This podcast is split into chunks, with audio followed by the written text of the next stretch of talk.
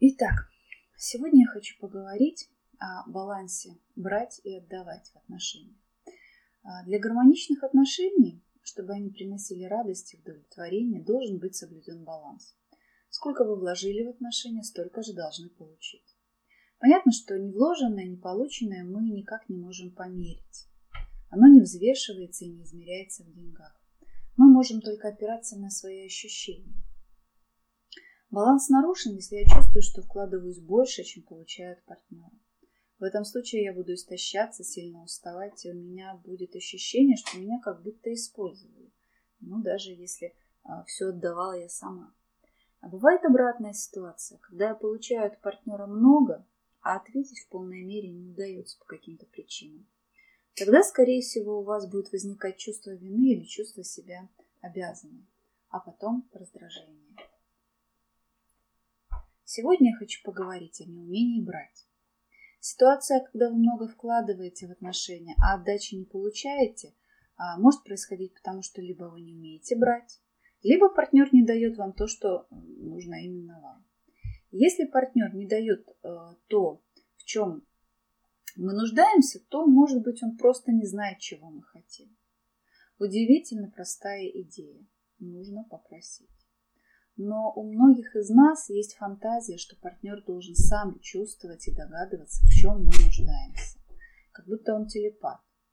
И с этой фантазией я очень часто сталкиваюсь в практике, когда женщины а, жалуются, что вот они мне не помогают, ну, а они что, сами не понимают, что я устал? Или они сами не понимают, что мне нужно помочь? Ну вот на самом деле не понимают потому что она им не говорит. А вот на самом деле, когда общаются два взрослых человека, они доносят друг для, до друга, чего хотят. И вот умение донести до партнера свое желание, а, там, свои претензии является признаком взрослой личности. И в этом нет ничего зазорного или унизительного в том, чтобы попросить.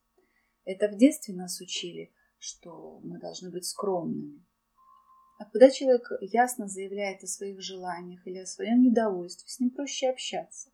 Никто тогда не играет в детские игры, отгадай, почему я дуюсь. А, так вот, объяснить человеку, чего вы от него хотите или чем вас порадовать, это уже ваша ответственность. Не ждите, что он сам догадается.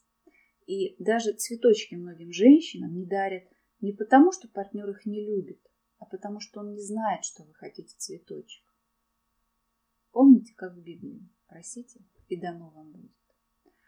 Вот. А бывает, что женщина не может брать, даже когда ей дают от чистого сердца. Ну, это вот чаще с женщинами происходит. Вроде предлагаешь человеку помощь, а он отказывается. А потом ноет, что устал, что нет сил за всех пахать. То ли не слышит, то ли не верит, что ему предлагают помощь, то ли очень хочется побыть жертвой.